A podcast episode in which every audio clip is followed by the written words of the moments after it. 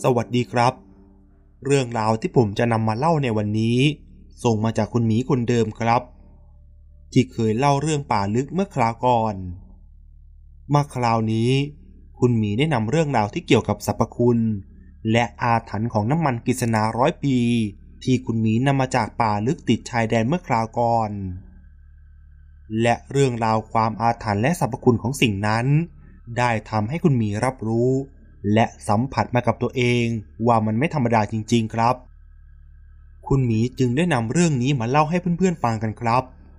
ซึ่งคุณหมีได้เล่าว่า หลังจากที่ผมเรียนจบ และยึดอาชีพทนายความเป็นอาชีพเลี้ยงตัวเอง ตามสาขาที่เรียนมา และก็ไม่รู้ว่ามันเป็นแค่ความเชื่อที่ทำให้ผมเชื่อมัน่นและมีความมั่นใจฮึกเหิมในการว่าความในแต่ละครั้งหรือเปล่า เพราะทุกครั้งที่ผมทานน้ำมันกฤษณาที่ลุงเหมเคยให้ผมมา เมื่อครั้งที่ผมได้มีโอกาสเข้าไปในป่าลึกกับแก เพื่อไปเอาของสิ่งนี้ และเมื่อเจอคดีที่ยากๆ และสำคัญสำคัญ ผมถึงใช้สิ่งที่ลุงเหมให้มา ซึ่งทำให้ผมว่าความทุกครั้งก็ชนะเสียเป็นส่วนใหญ่ จนมีคนหลายคนนิยมในตัวทนายความอย่างผมกันมากครับ แต่ผมก็ยังยึดหลักความถูกต้องเป็นหลักสำคัญ อย่างที่ลุงเหมเคยสอนเอาไว้ ผมจำทุกอย่างที่แกเคยห้ามเอาไว้ เกี่ยวกับสรรพคุณการใช้ และกฎข้อห้ามของของสิ่งนี้ และมีอยู่คดีหนึ่งครับ ที่ทำให้ผมรู้สึกผิด และถึงกับต้องทบทวนจรรยาบรรณความเป็นทนายความของผมอยู่พักหนึ่งครับ นั่นก็คือในช่วงปีพศ 2559 ผมได้รับว่าความให้ฝ่ายจำเลยท่านหนึ่ง เป็นคดีฟ้องเรื่องการทำให้ผู้อื่นตายโดยไตร่ตรองไว้ก่อน ซึ่งฝ่ายลูกความของผมเป็นจำเลยที่ถูกแม่ของผู้เสียชีวิตฟ้อง ว่าไม่ใช่อุบัติเหตุ แต่เป็นการวางแผนฆ่า เพราะสองคนนี้เคยมีเรื่องกันมาก่อน แต่ผมก็ว่าความให้จนศาลตัดสินยกฟ้อง จำเลยจึงหลุดจากคดี เป็นเหตุให้ฝ่ายโจทย์ ซึ่งก็คือแม่ของผู้เสียชีวิต เกิดความคับแค้นใจ กระโดดตึกฆ่าตัวตายที่ศาล เหตุการณ์ในวันนั้น มันทำให้ผมจำได้ติดตา เมื่อตอนที่ฝ่ายโจทย์วิ่งไปกระโดดลงมายังเบื้องล่าง จนร่างกายแหลกเหลว เสียชีวิตณที่เกิดเหตุในทันที มันเป็นอะไรที่สะเทือนขวัญผมมาก ผมไม่คิดว่าเรื่องราวแบบนี้ มันจะมาเกิดขึ้นกับผม ผมลงไปขอขมาโทษกับศพ ตอนที่กู้ภัยกำลังห่อศพอยู่ ผมเห็นดวงตาข้างหนึ่งที่หลุดอยู่กับพื้น จนตอนนั้นผมเองก็รู้สึกวิว เกือบจะเป็นลม เหมือนผมรู้สึกได้ในทันทีว่า ก่อนตายเขาคงจะโกรธแค้นผมมาก และนับจากวันนั้น ผมก็ไม่เคยมีความสุขเลย ในการว่าความแต่ละครั้ง มันเหมือนมีอะไรที่ยังคาใจผมอยู่และเกือบทุกๆคืน ผมก็ฝันเห็นแต่เหตุการณ์ในวันนั้นตลอดเลย มันเป็นภาพเดิมๆซ้ำๆที่ฉายซ้ำไปมาอยู่อย่างนั้น และมีช่วงหลังๆ ผมฝันเห็นผู้เสียชีวิตในวันนั้น ตอนที่ยังมีชีวิตอยู่ เป็นเหตุการณ์ตอนที่เขากำลังอาบน้ำให้ลูก ให้นมลูก และไกวเปลให้ลูก และเด็กทารกคนนั้นในความฝัน ผมรู้ในสัมผัสในขณะนั้น ว่าเป็นลูกชายที่เสียชีวิตของเธอไปนั่นเอง และมันยิ่งทำให้ผมรู้สึกละเหี่ยใจเพิ่มขึ้นไปอีก จนมีอยู่วันหนึ่ง ในขณะที่ผมกำลังเดินออกจากศาลและพอถึงจุดที่มีการกระโดดจากตึกลงมา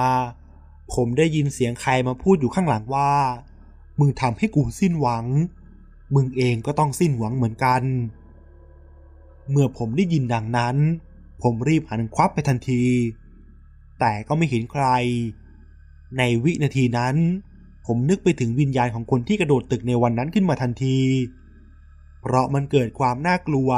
และวังเวงขึ้นมาอย่างกระทันหัน และเรื่องราวที่น่าขนหัวลุกสำหรับผมก็มีเหตุการณ์หนึ่งที่ผมจำไม่ลืม ในขณะที่ผมขับรถกลับบ้าน ซึ่งเป็นเวลาค่อนข้างดึกหน่อย ในระหว่างที่รถจอดติดไฟแดงอยู่ ตรงนั้นจะเป็นธนาคาร และใกล้ๆธนาคารจะเป็นสนามหญ้า และมีอุปกรณ์เครื่องเล่นของเด็กๆหลายอย่าง จังหวะนั้นผมเองกำลังมือและหันมองไปตรงนั้นพอดี สักพัก ผมเห็นแม่คนหนึ่งกำลังจูงลูกชายวัยน่ารัก มาเล่นเครื่องเล่นต่างๆนั้น จนผมเองนึกอยากมีลูกขึ้นมาเหมือนกัน แต่เพียงแวบเดียวที่ผมก้มลงหยิบมือถือ พอเงยหน้าขึ้นมา ผมกลับเห็นแม่คนเดิมที่กำลังฝึกให้ลูกชายของเธอเล่นเครื่องเล่นตัวเดิม แต่จากเด็กชายตัวน้อยนั้น เด็กกลายเป็นคนวัยหนุ่ม ที่อายุรุ่นราวคราวเดียวกันกับผม อาจจะอ่อนกว่าเล็กน้อย ในตอนนั้น ผมเริ่มหันไปมองหาเด็กคนนั้นว่าอาจจะเล่นอยู่แถวนั้นก็ได้ แต่ก็ไม่เห็นเลย และตอนนั้นก็ไม่ได้มีใครมาเล่นเครื่องเล่นที่สนามนั้น นอกจากแม่ลูกคู่นั้นคู่เดียวเท่านั้น และในทันใดผมก็นึกถึงใบหน้าของคนที่กระโดดตึกตายที่ผมเคยฝันเห็น แต่เป็นตอนที่ยังวัยสาว และลูกชายของเธอก็ยังเล็กอยู่ ใช่เลยครับ มันเป็นใบหน้าของแม่ลูกคู่นี้เลย ด้วยความตกใจ ผมทำอะไรแทบไม่ถูก ถึงแม้ว่าจะได้ยินเสียงบีบแต่รถ จากรถคันหลังที่บีบไล่รถผม เพราะมันไฟเขียวแล้ว แต่ผมก็ยังจอดนิ่งอยู่ คือจังหวะนั้น แม้แต่การเข้าเกียร์รถก็ยังต้องนึกอยู่พักหนึ่งเลยครับ เพราะมันมึนไปหมด จนสุดท้ายแล้ว ผมก็ออกมาจากตรงนั้นได้ และเมื่อรถมาจอดติดไฟแดงอยู่ตรงนั้นทีไร ผมก็ต้องหันมองไปทางอื่น เมกราหันไปมองที่สนามเด็กเล่นนั้นอีกเลย คือนึกแล้วมันหลอนทุกทีครับ และนับจากวันนั้น ผมมีแต่ความวิตกกังวลและหวาดกลัว จนทนทำงานอยู่ไม่ไหวแล้ว ไม่ใช่แค่กลัวอย่างเดียว แต่มันหมายถึงความรู้สึกผิดอีกด้วย และในช่วงเวลาเดียวกัน หลังจากที่ผมเพิ่งแต่งงานได้สามเดือนก่อนหน้านี้ เป็นการแต่งงานแบบเรียบง่าย เพราะภรรยาผมเคยแต่งงานมาแล้วครั้งหนึ่ง และตอนนั้นจัดงานออกใหญ่โตหรูหรา แต่ก็ไปกันไม่รอดตลอดรอดฟัง มาครั้งนี้เธอเลยต้องการจัดให้แบบเรียบๆ เป็นงานเล็กๆ ผมจึงไม่ขัดอะไร ผมอยู่ในช่วงดีใจได้ไม่ถึงเดือน เพราะผมกำลังจะมีลูก แต่ก็ต้องมารับรู้ข่าวร้ายในเวลาเดียวกัน คือภรรยาของผมแท้งลูกที่เพิ่งตั้งท้องได้ไม่ถึงสามเดือน ตอนนั้นมันเป็นอะไรที่แย่มาก มันเหมือนถึงจุดดิ่งสุดของอารมณ์แห่งความท้อแท้ทำให้ผมนึกไปถึงในวันนั้น ที่ผมได้ยินเสียงใคร ที่พูดอยู่ข้างหลังผมว่า มึงทำให้กูสิ้นหวัง มึงเองก็ต้องสิ้นหวังเหมือนกัน เพราะก่อนหน้านี้ที่ภรรยาผมจะแท้งลูกสองคืน ผมได้ฝันว่า เหตุการณ์เหมือนในวันนั้น ในขณะที่ผมกำลังเดินออกมาจากตึกที่ศาล แล้วจู่ๆผมก็ได้ยินประโยคดังกล่าว ที่เหมือนมีคนมาพูดอยู่ข้างหลัง พอผมหันไปมอง ก็เห็นเป็นศพของผู้หญิงคนนั้น นอนอยู่ที่พื้นท่าเดิมที่เธอกระโดดลงมา แล้วจ้องมองมาที่ผมอย่างอาฆาต และก็ลุกขึ้นยืน แล้วชี้หน้ามาที่ผม พร้อมกับพูดประโยคเดิมนั้นอีกว่า มึงทำให้กูสิ้นหวัง มึงเองก็ต้องสิ้นหวังเหมือนกับกู โดยไม่คาดคิดว่ามันจะเกิดขึ้นกับลูกของผมที่ยังไม่ได้ลืมตามาดูโลก หลังจากที่ภรรยาผมแท้งลูก เธอก็ขอกลับไปอยู่ที่บ้านแม่ของเธอสักพัก เพื่อพักฟื้นร่างกาย ผมจึงตัดสินใจติดต่อไปยังนาทัพคนในหมู่บ้านข้างล่าง ว่าให้ติดต่อลุงเหมให้หน่อย ว่าผมอยากขึ้นไปบนนั้นอีก จนไม่นาน ผมก็ได้กลับไปที่นั่นอีกครั้ง ผมเล่าเรื่องราวทุกอย่างที่เกิดขึ้นให้กับลุงเหมฟัง และบอกถึงความรู้สึกของตัวเองด้วย ที่เห็นแก่เงิน รับว่าความให้คนผิดกลายเป็นถูก จนฝ่ายถูกต้องแพ้ใจ ถึงขั้นกระโดดตึกฆ่าตัวตาย และที่ผมได้ยินเสียงใครพูดดังมาจากข้างหลัง แต่พอหันไปก็ไม่เห็นใคร และล่าสุด ความฝันก่อนที่ภรรยาผมจะแท้งลูก พอลุงเหมฟัง แกก็บอกว่า ดีแล้วที่เมียเองแท้งไป เพราะนั่นไม่ใช่ลูกเอง ตอนนั้นพอได้ฟัง ผมโกรธลุงเหมเป็นอย่างมาก แต่ผมไม่กล้าแสดงอาการอะไรมากนัก เพราะยังเกรงใจแก ได้แต่ถามกลับไปว่า อะไรกันลุงทำไมพูดแบบนั้น จนลุงเหมก็พูดตัดบทว่า เออเออไม่ต้องเชื่อลุงก็ได้ ลุงก็ขอโทษด้วยที่แอบดูดวงให้เอง ลุงเหมนั้นแอบดูดวงให้ผม จึงรู้ว่าดวงผมไม่มีลูก หรือพูดง่ายๆ ว่าเป็นหมันนั่นแหละ ผมฟังแล้วอึ้งไปพักหนึ่ง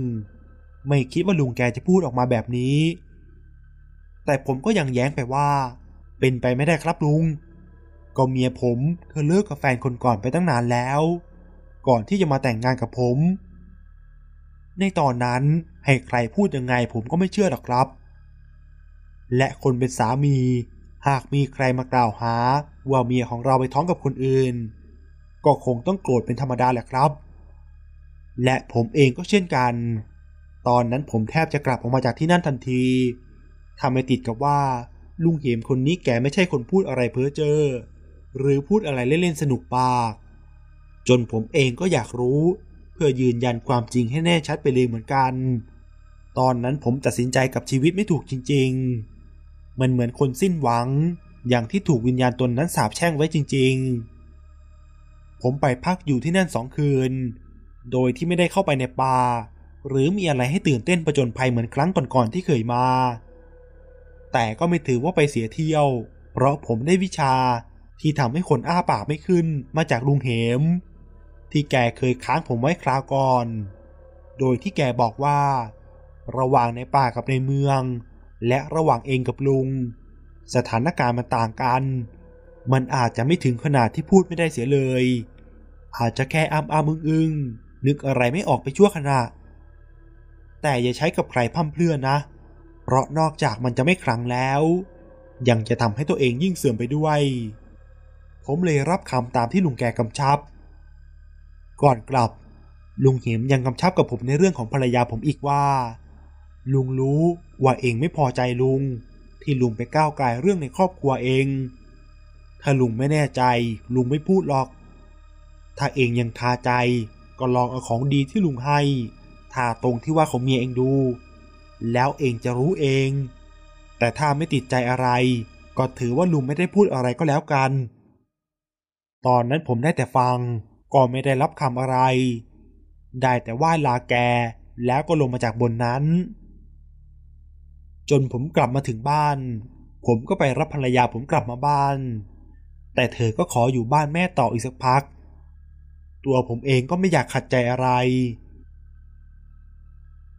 ในระหว่างนั้น ลูกความคนเดิมของผมก็มาจ้างให้ผมว่าความให้อีก แต่เป็นคนละคดีกัน คราวนี้ผมเห็นว่าคงเป็นโอกาสดี ที่จะได้แก้ตัวให้ตัวเอง ผมจึงลองอ่านคาถาปิดปากที่ลุงเหมแกให้มา แล้วเป่าใส่ลูกความของผมคนนั้น เพราะผมค่อนข้างแน่ใจ ว่าคราวนี้ผมจะไม่ยอมทำให้คนผิดกลายเป็นคุณถูกอีกแล้ว จนในที่สุด เขาก็ไม่ได้พูดตามที่นัดแนะกันไว้ทำให้เป็นฝ่ายแพ้คดีไป แต่ผมกลับไม่ได้รู้สึกผิดหวัง หรือรู้สึกว่าเป็นฝ่ายแพ้แต่อย่างใด ตรงกันข้าม ผมกลับรู้สึกเหมือนเป็นฝ่ายชนะ คือชนะในความรู้สึกผิดของตัวเอง ถึงแม้ว่ามันผิดหลักจรรยาบรรณอาชีพของตัวเองไปซะหน่อย และสุดท้ายแล้ว ถึงแม้ว่ามันอาจจะเป็นคนละคดีกัน มันไม่สามารถชดเชยให้กันได้ แต่อย่างน้อย ผมก็ได้ทำให้คนผิด เป็นคนผิดได้ในวาระหนึ่ง เพียงเท่านี้มันก็สามารถทำให้ความรู้สึกผิดบาปในใจผม มันเบาบางลงไปได้บ้าง จนตกกลางคืน ในระหว่างที่ผมได้เผลอหลับบนโต๊ะทำงานที่บ้าน ผมได้ฝันเห็นแม่ลูกคู่เดิม ที่กำลังเดินเข้ามาหาผม แล้วยิ้มให้ผมอย่างเป็นมิตร จนผมสะดุ้งตื่นในเวลากลางดึก ก็ทำให้รู้สึกกลัวขึ้นมาเหมือนกันครับ พอหันไปทางภรรยาผมก็หลับไปแล้วอ๋อก่อนหน้านี้ภรรยาของผมกลับมาอยู่ที่บ้านได้พักหนึ่งแล้วครับ และทุกอย่างก็ปกติดี ผมเองก็ไม่ได้ระแวงอะไร ส่วนเรื่องที่จะไปตรวจเรื่องเป็นหมันนั้น ไม่มีอยู่ในหัวผมเลยละ่ะ จนกระทั่งระยะหลังมานี้ ผมรู้สึกว่าภรรยาผมจะขอไปค้างที่บ้านแม่ของเธอบ่อยขึ้น โดยอ้างว่าแม่เธอเหงา ที่น้องชายของเธอเพิ่งเสียไป จนไม่รู้ยังไง ผมเลยลองทำที่ลุงเหมแกแนะนำแต่ในใจผมก็หวังว่า ขอให้ไม่มีอะไร หลังจากนั้นผ่านไปไม่ถึงเดือน ผมก็ชักสังเกตเห็นอาการแปลกๆของภรรยาผม คือเวลาจะอยู่ด้วยกัน เธอจะบ่ายเบี่ยงตลอด ซึ่งมันผิดวิสัยของคนเป็นผัวเมียกัน เป็นอย่างนั้นอยู่ร่วมสองเดือนได้ จนสุดท้ายแล้ว ภรรยาผมก็หนีหายไปกับน้องชายของเพื่อนสนิทของเธอ ที่มีอายุอ่อนกว่าเธอถึง 4 ปี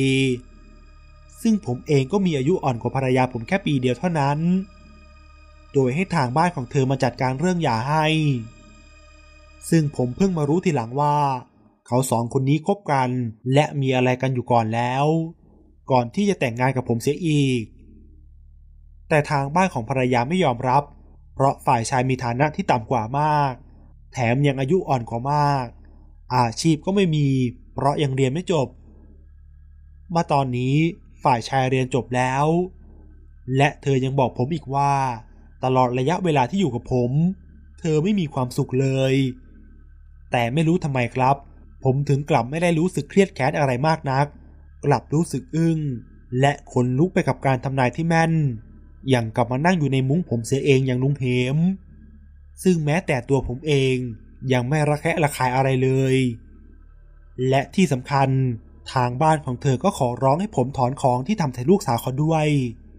เพราะภรรยาผมไปบอกให้พวกเขาฟังว่า ผมได้ทำของใส่เธอ ทำให้เธออยู่กับผู้ชายไม่ได้ เรียกง่ายๆว่า เมื่อถึงเวลานั้น มันเข้ากันไม่ได้เอาเสียดื้อและทางบ้านของภรรยาผมก็บอกว่า เขารู้ว่าเรื่องนี้ลูกสาวเขาเป็นฝ่ายผิดเอามากๆ เขายินดีชดใช้ให้เป็นเงินที่สมควร เพื่อซื้อความผิดนี้ให้กับลูกสาว แต่ขออย่างเดียวคือขอให้แก้เรื่องนั้นให้ลูกเขาด้วย ยังไงยังไง พวกเขาหวังจะได้หลานจากลูกสาวคนนี้เพียงคนเดียวแล้ว เพราะลูกชายก็เพิ่งเสียไป จะเสียเงินเท่าไหร่เขาก็ยอม ผมเองก็ไม่ได้เห็นแก่เงิน แต่เมื่อเหตุการณ์มันเป็นไปแบบนี้แล้ว ผมก็ขายใบหย่าไปหลายบาทเหมือนกันครับ เรียกได้ว่าเด็กคืนกลับมาสองเท่าของค่าสินสอดที่เสียไปเลยครับ ส่วนเรื่องที่ว่านั้น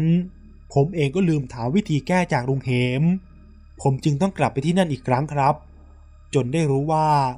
เมื่อผมหย่าให้และขาดจากกันแล้ว ก็ไม่มีอะไรที่เป็นการผูกมัดต่อกันอีก ถือว่าหมดพันธะต่อกันแล้ว ใครจะไปมีคนใหม่ก็ตามสบาย และการกลับไปคราวนี้นี่เองทำให้ผมได้รับรู้ประวัติของลุงเหม เอาไว้หากมีโอกาส ผมจะเล่าให้ฟังอีกนะครับ และนี่ก็คือเรื่องราวทั้งหมดในวันนี้ครับ ถ้าหากว่าชอบเรื่องนี้ ก็ฝากกดไลค์กดแชร์กดติดตาม และกดกระดิ่งจะได้ขึ้นแจ้งเตือนเมื่อมีเรื่องใหม่ๆมานะครับ